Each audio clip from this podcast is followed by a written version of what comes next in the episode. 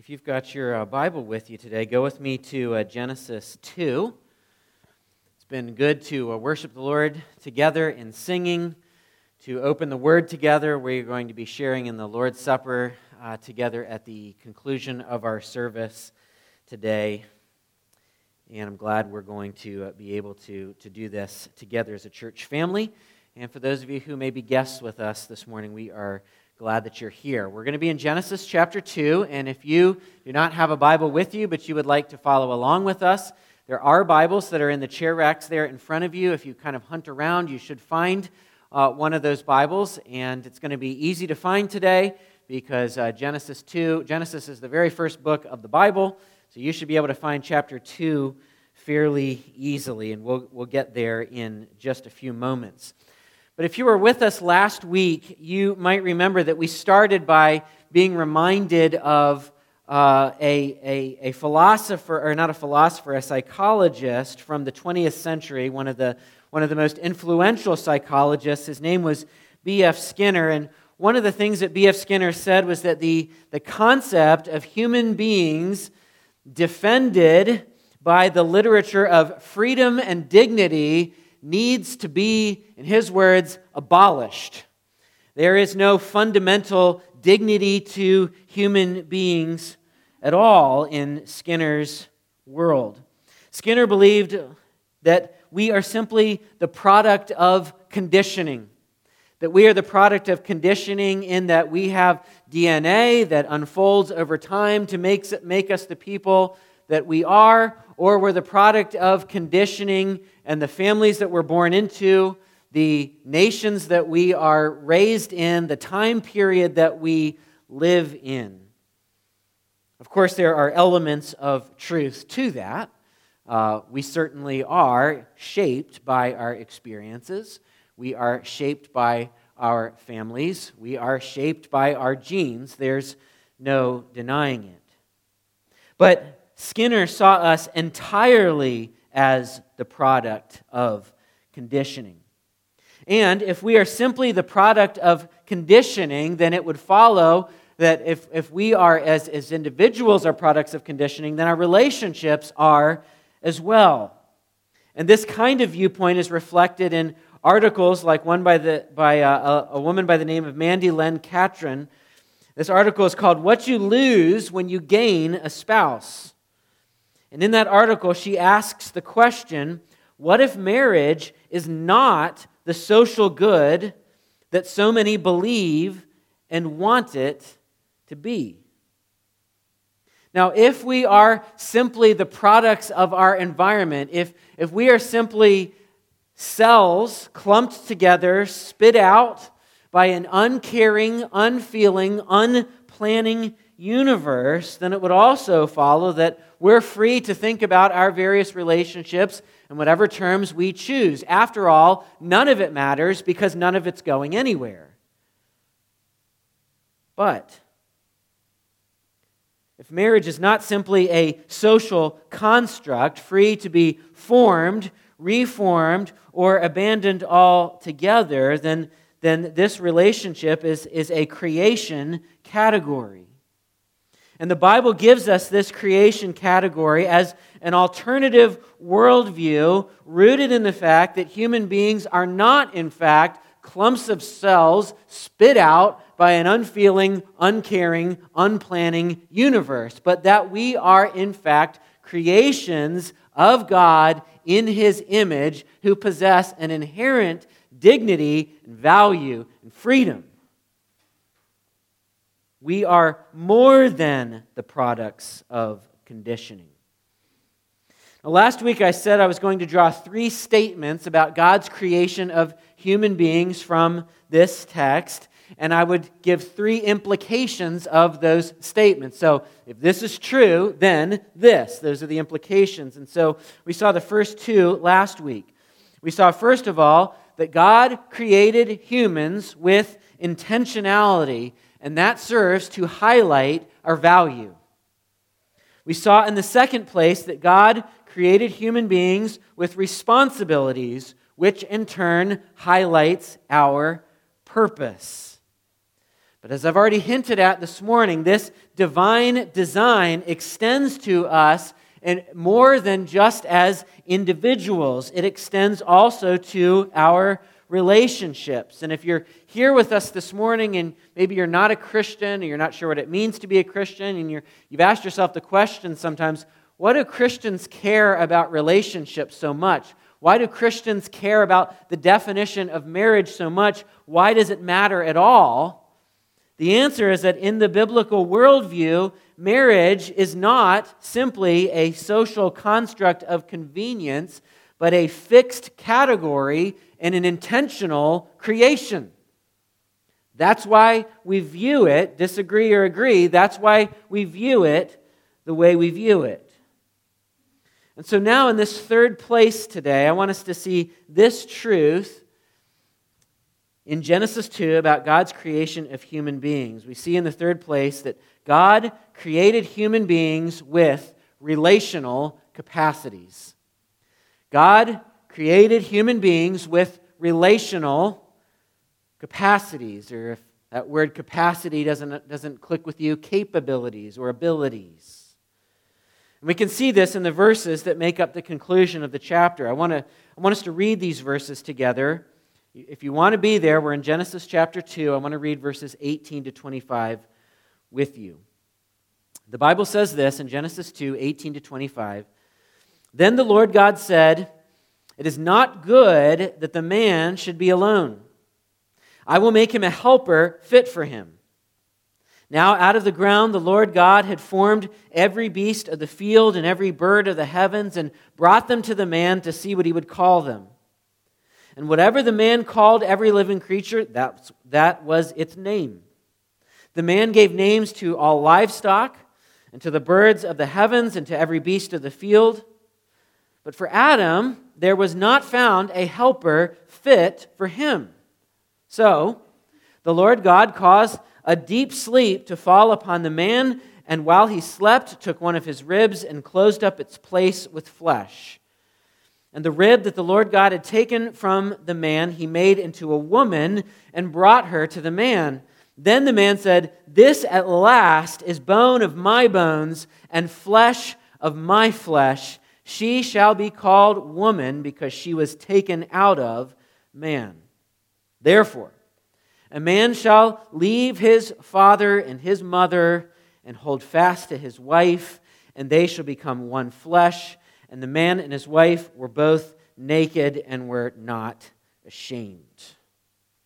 So many interesting things in this passage of Scripture that we've read together this morning. What I'd like to do is I'd walk, like to walk through this passage and I'd like to make some observations with you. These are simple observations, but I just want to draw them out of the text and highlight them for you.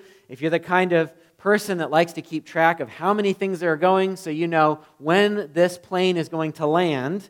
There's six observations coming out of here. So everyone gets a little closer to the plane landing. But I want to make six observations here and then draw some conclusions from this. The first observation I want to make is that the Bible describes Adam's state as being alone. He's alone. And the text highlights this for us by the fact that God brings this whole animal parade before Adam.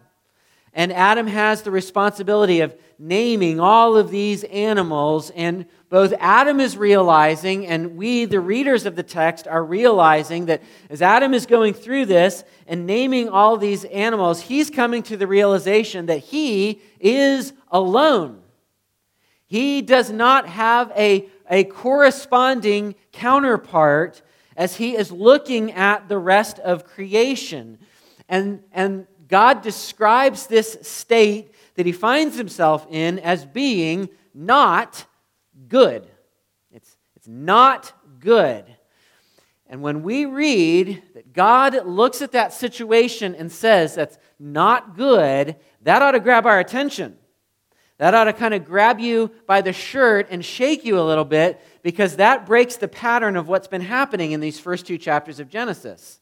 If you're familiar with it, if you've read chapter 1, you're walking through the whole process of creation, and day by day, there is this chorus, there's refrain, this refrain at, at the end of each day in which God looks at what He's made and declares it what? Good. He looks at what He's made and declares it good. And so it should be a great surprise to us when we see here Adam, uh, God look at Adam's state and describe it as not good. The fact that Adam has no corresponding counterpart is a situation that is not good and which God intends to rectify. That's the first observation. The second observation I want us to see is that God, in these verses, declares his intent to create a companion for Adam. And he states this intent in verse 18 of chapter 2. He says, I will make him a helper fit for him. I'll make him a helper fit for him. Now, if we're not careful with these verses, if we're not careful, careful to read and understanding, uh, understand this carefully, this wording of, of a helper could plant ideas about the inferiority of women in our minds from the very beginning, ideas that the biblical text is not intending to plant. And there's even people, unfortunately, have, have, have taught this way. But we need to remember the controlling idea that's found the very first time that men and women are mentioned back in chapter 1 the, the Bible makes it very clear that both male and female, men and women, are all alike created in the image of God. Each one of us, male and female, are reflectors, are bearers of the divine image. We reflect God's image and likeness back to Him and to each other, and we both do it together equally. That's a, a controlling idea that's found when we're first introduced to men and women. It's also important that we understand the nature of this word helper. This word helper is used a variety of times throughout the Old Testament in the Hebrew Bible. And in almost every instance that it's used, the word that, that term helper is used to describe God. God Himself is described in numerous uh, places in the Old Testament as a helper. Let me give you just one example of that. In Psalm 70, in verse 5, the author of that psalm says, But I am poor and needy. Hasten to me, O God. You are my help. That's our word showing up again. Uh, you are my help and my deliverer. O Lord, do not delay. If the idea of being a helper implied some sort of inferiority, then the Bible would not use it of God Himself. And yet, this word is often applied to God in Scripture to describe the fact that, uh, that, that He responds to us in our poor and needy state because he has what we lack. We need him. We need God, whether we realize it or not. We need God because he has what we lack. And there is a similar idea being communicated here. Adam has a need. And this companion that God is going to provide for him supplies what he lacks. It is that sense in which she is a helper. She's going to be fit for him. She's going to be suitable for him. She's going to be just right. She's going to correspond to him. The third observation I want to make as we look at these verses is I want us to see the significance of the way the Bible describes her creation. We've already, we've already seen that one of the unique features of Genesis chapter 2 is that it zooms in on a on a particular aspect of creation. If we're reading through Genesis 1, it's giving the overview of everything that's created. Chapter 2 z- zooms in, and as it zooms in, it zooms in on one particular thing, what we might refer to as the crown jewel of creation. It, it, it zooms in on the creation of human beings. And the creation of human beings is significant because, as we've already noted this morning and many other times, human beings are the only creatures that are said to be made in God's image and likeness. Now, God is a spirit. He doesn't have hands, He doesn't have feet, He doesn't have eyes, He doesn't have a mouth in the way that we understand it. But if He did, chapter 2 would describe the creation of the first man in very up close and personal terms. The Bible says that God forms him out of the dust of the ground. It's evoking the image of a potter. That's a word that's used elsewhere in the Old Testament to describe the work of a potter. And then it tells us that the Bible breathes into his nostrils the breath of life. And so Adam is described in unique terms. But here we see the creation of Eve in terms that are no less unique. One of the interesting features here is that we have the first recorded use in history of anesthesia. God basically tells Adam to count from 10 backwards, and he never makes it. He's gone, he's out. God causes a deep sleep to come upon Adam, and the Bible tells us that he takes a rib from his side to form the woman. Now, we could do a lot of speculation here about the significance of this. And lots of people have done lots of speculation about that. Some have noted the fact that, well, the rib is near his heart, so maybe it has something to do with that. Um, it's kind of unlikely, I think, because ancient people didn't think of the heart the way we do. In fact, they usually used the term bowels, which, uh, which was closer to their idea of the expression of heart, which we would never want to do, in case, just in case you're getting ready to fill out that anniversary card or that, that Valentine's card, don't do that. Uh, stick with heart. Uh, there, are, there are people who have seen that the ribs are, are that which protects the internal organs of a person. There are people who have noted that when Jesus was on the cross, his side was pierced. Maybe there's some truth to those things. I, I don't know. And I don't know if the Bible really tells us the significance of why she is formed from this rib from his side. What we do know is that this companion, this help, this person who corresponds to him is taken from his very body to show the close nature of this relationship. I want to make a fifth observation to you. I want you to see the unified nature of their relationship. It is described here as a one flesh union. We have two people becoming one. And of course, this doesn't mean that either one of them loses their identity in this, their individual identity entirely in this oneness. But it does describe that their relationship is so tight, so close to one another, that they can literally be described as one flesh. And it is paradigmatic of all future marriage relationships. What the, the text says is, therefore, a man should leave his father and his mother and, and, and be joined to his wife. And, and Adam and Eve obviously had no father and mother to leave. So it's exemplary, it's paradigmatic of relationships that are to come. Men and women are to honor their parents even into adulthood. Parents can be a great source of ongoing guidance and wisdom. But when a marriage relationship is formed, a husband in particular, the text says, has a responsibility to leave his father and mother and to use biblical language to cleave unto his wife.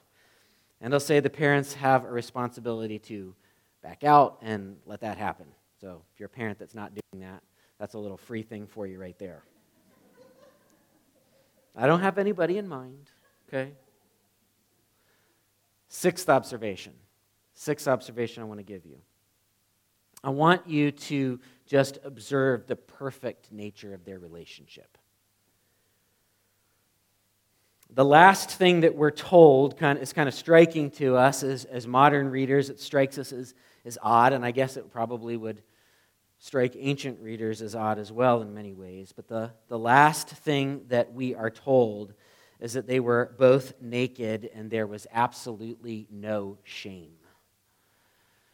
One of the things that the Bible does in these opening chapters of Genesis is it uses that the idea of nakedness as a, a to, to demonstrate innocence.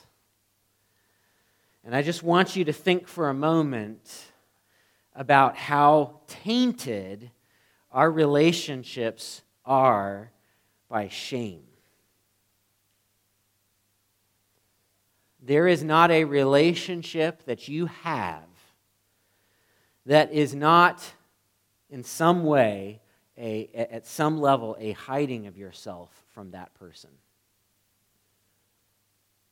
Husbands, you know, if you, you may be in a great relationship with your wife, but even the best relationships, you know that there is something she's hiding.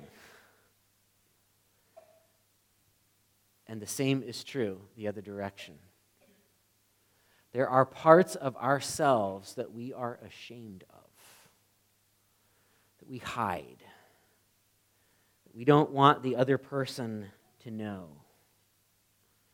But the Bible shows us a picture of the first man and woman in the first marriage relationship having a, a, a, a perfect relationship because not only do they realize that there is, it's not just that there's that, that they know they have full acceptance with each other. It's not just that, it's that they have absolutely nothing to be ashamed of at all. That shame or hiding or guilt or embarrassment, it isn't even part of the equation because no such thing exists. This is why the next chapter is going to be so devastating. This is why your own experiences are so devastating because even in our best relationships, there are jagged edges. There are difficulties. There is brokenness. There is guilt. There is shame. There is hiding. But it was not so from the very beginning.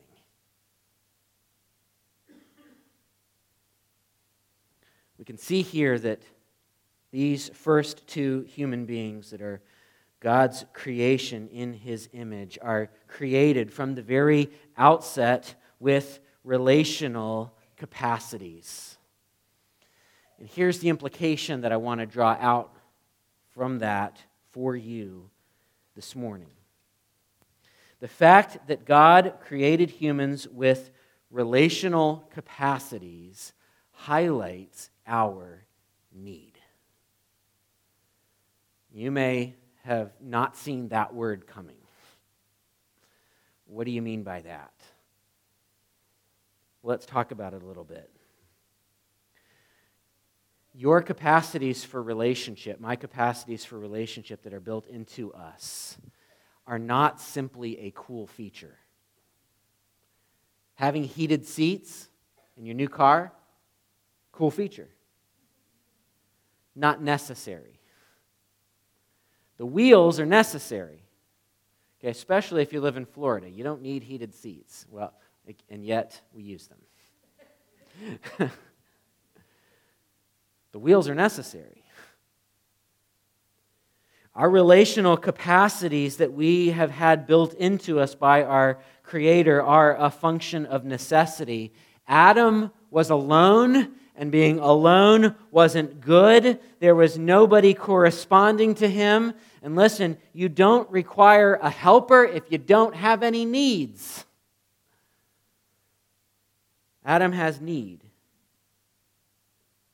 Now, let me be quick to say our relational capacities are part of being made in the image of God.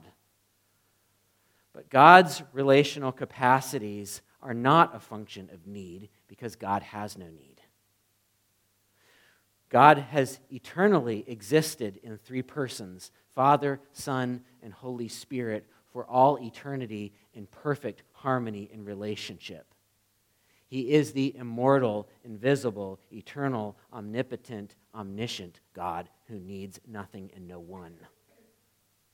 Yet he exists in relationship, Father, Son, and Spirit, and then makes creatures like us in his image who exist in relationship. But as creatures, we have needs in our relationship.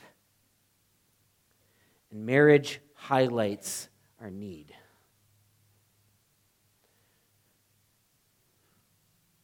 What would it, what, how would our perspective change as modern people if it was shaped by a biblical perspective? For us as modern people now, marriage is something carefully considered whether it is going to be an accessory to my life that's going to move me forward in the way it ought to.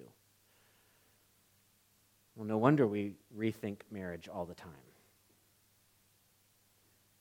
If marriage is simply an add on to my life, an accessory that helps me meet my goals, and of course, we would define it however we wish.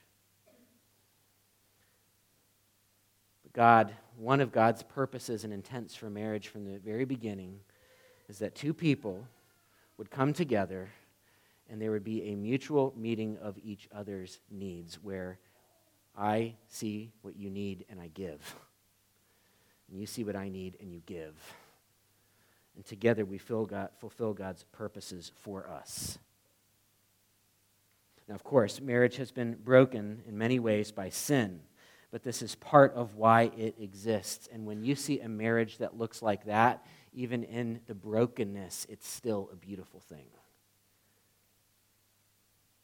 But let me provide one clarification about marriage. I mean, this, this text is primarily dealing with, with the marriage relationship. But while the marriage holds Bible in, uh, Bible holds marriage in high esteem. After all, Hebrews chapter 13 and verse 4 says, Let marriage be held in honor among all. We must not draw an unwarranted conclusion about marriage from this passage. And that would be that a person is incomplete somehow if they are not in a marriage relationship. That if you're a man without a woman or a woman without a man, you are somehow less than. You have a missing piece. You are incomplete until you finally have someone to complete you. Now, there are certainly unmarried people who, who long for that and feel that sense of, of a missing piece, but there are unmarried people who also do not feel that. But if marriage was the ideal for every single person without exception, if, if marriage was the biggest thing in all the world that you can do, then Jesus would not have told us that marriage is not part of the plan for our eternal state. If marriage was the be all end all of everything, then Jesus would not have been single. He would have gotten married. If marriage was the end of everything, the ultimate achievement relationally in every person's life, then the Apostle Paul would not have recommended the single life in 1 Corinthians chapter 7 and verse 8. If every person was basically incomplete without a spouse, then the Bible would not raise the honorable nature of the choice of the single life. So, Christians, let's remember that while we want to honor the institution of marriage, we must neither idealize nor idolize the institution of marriage. But this relational capacity that is built into each one of us applies, I think, more broadly than to just the marriage relationship. It applies to the relationship between the genders in general. Men and women, we need each other. In every area of life, whether you think that or not, whether you realize that or not, we need each other. The New Testament makes this clear in 1 Corinthians chapter 11 verses 11 to 12. Nevertheless, in the Lord, woman is not independent of man, nor man of woman, for as woman was made from man, so man is now born of woman, and all things are from God. We need each other. We were created male and female in the image of God. We cannot fulfill our God ordained purpose on our own. We were created with a built in dependence on each other to fulfill our purpose as human beings in God's creation, which means that we ought to respect, and honor one another. Even our relationships in the church highlight our need. One of the things that the, that, that the Bible says elsewhere in 1 Corinthians is, is there's this metaphor given of, of the church as the body of Christ. And what can the eye not say to the hand? The eye's not supposed to say to the hand, I have no what? Need of you. The fact that we can have relationships in church is not just a cool feature, it's a function of need. For us to be the people God has, has created us to be and is forming us to be, we are in desperate need of eyes and feet and hands and ears and mouths all of us working together to make the body grow. The fact that we were created for relationship highlights our sense of need. And I've touched on this already, but I'll, I'll, I'll say it now again. Our relationships have been spoiled, haven't they? If you don't know, in the next chapter, the human race, the world, God's creation, is stained and spoiled by the entrance of sin.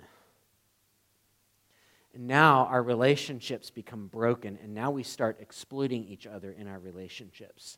Now we start using each other in our relationships. Now we start resenting each other in our relationships. Now we start competing with each other in our relationships. And so our relationships in, in the church, and as men and women in society, and as husbands and wives, are experiencing the brokenness of sin.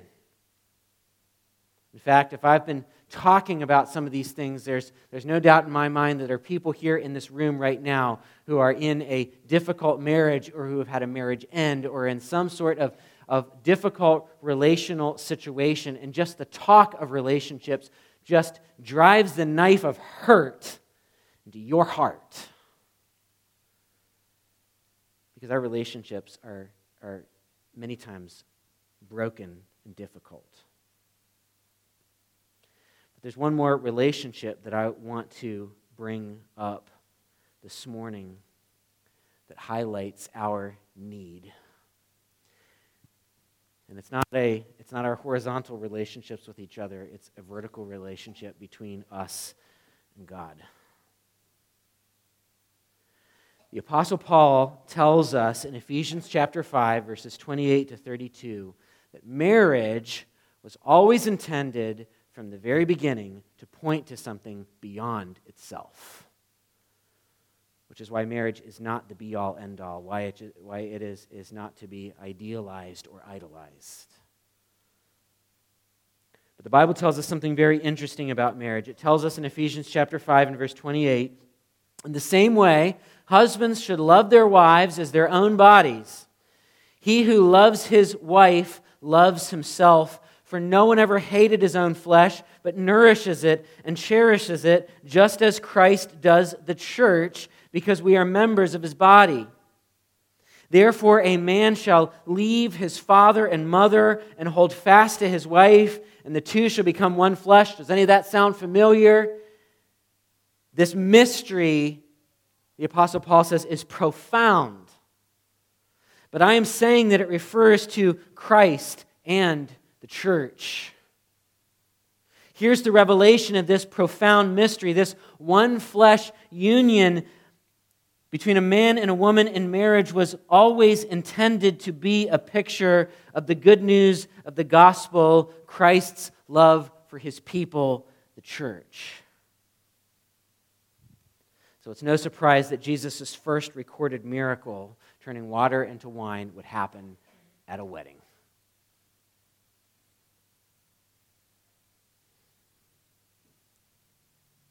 Where our need most comes into play is in our relationship with our Creator.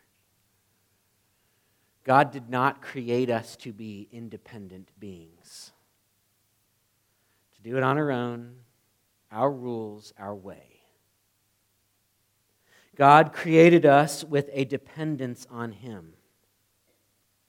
We, his creatures, the crown jewel of his creation, were meant to live a life of joyful dependence on him. But God's creatures made a declaration of independence with disastrous consequences. We said, No, thank you. We'll do this our way. And for the rest of human history, it has been a story of humanity trying to meet our own needs by our own selves. And so we provide for ourselves.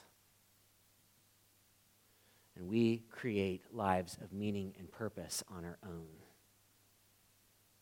And we construct families and friendships to meet our own needs on our own and we try to build a name for ourselves through the accomplishments that we can make. We make idols of so many things, trying to do on our own what we were never intended to do.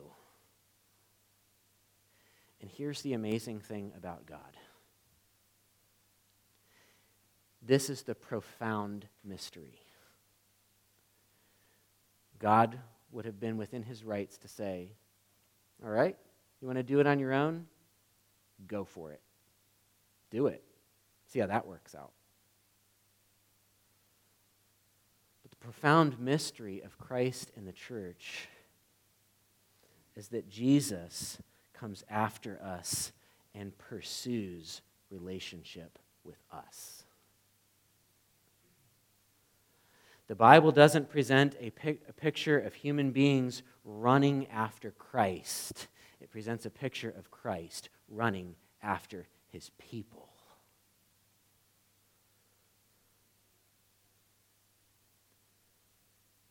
And he does so by the shedding of his own blood.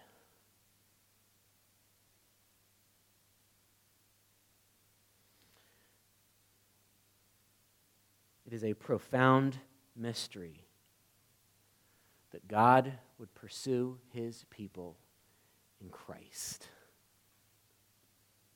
But that's exactly what the Bible tells us he does.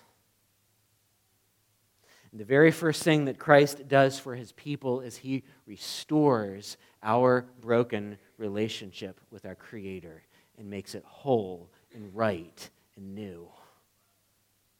And maybe there's somebody here this morning, and as you're hearing this, you're saying, okay, my relationship with my Creator is broken, and I can see all the things that I have pursued in vain, in futility, to try to meet my own needs and create my own meaning and find my own happiness, and I have gotten to the end of it and seen that it isn't working. But how is this relationship with my Creator restored? And the answer is not a book of all the hoops that you have to jump through. The answer is much different than that. The answer is simply faith, belief, trust in the Christ who pursues at the expense of his own blood. If you will repent of your sins and put your faith in Christ, you will experience the reconciliation of your relationship with your Creator in a way that cannot ever be broken.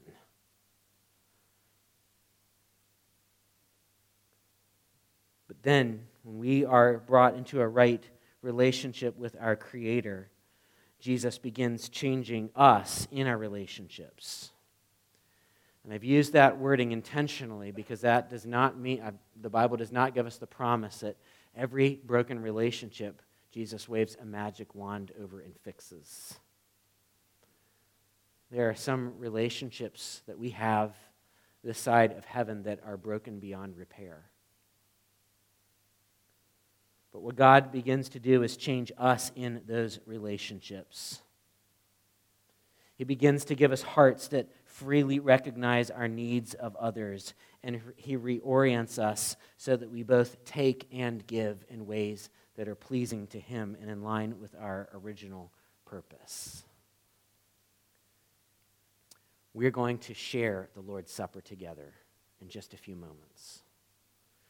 And when we eat the bread and when we drink the cup of the Lord's Supper, one of the things that we are celebrating together is the fact that our broken relationship with our Creator has been restored in Christ.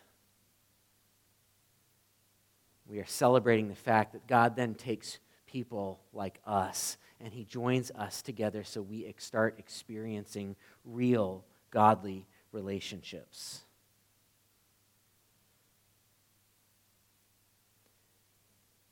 The Bible, the storyline of the Bible, begins and ends with marriage. We've seen the beginning, but now in Revelation chapter 19, verses 6 to 9, John, the author of this book of Revelation, receives a vision. And he says, beginning in verse 6 Then I heard what seemed to be the voice of a great multitude, like the roar of many waters, and like the sound of mighty peals of thunder, crying out, Hallelujah, for the Lord our God, the Almighty, reigns. Let us rejoice and exult and give him the glory, for the marriage of the Lamb has come, and his bride, that's us, has made herself ready. It was granted to her to clothe herself with fine linen, bright and pure, for the fine linen is the righteous deeds of the saints. And the angel said to me, Write this Blessed are those who are invited to the marriage supper of the Lamb. And he said to me, These are the true words of God. What we are doing in miniature whenever we celebrate the Lord's Supper is, is looking ahead to the great wedding reception of eternity when we are forever joined with Christ, we can see him, and when we experience not just the restoration of all that's been lost in our relationships, but so much more. When we spend an, an eternity existing with one another with no guilt, no shame, no jagged edges, and no pieces of yourself to hide because the bride has been clothed in fine linen, bright and pure. That's what we celebrate when we eat and drink. So let's do that together this morning.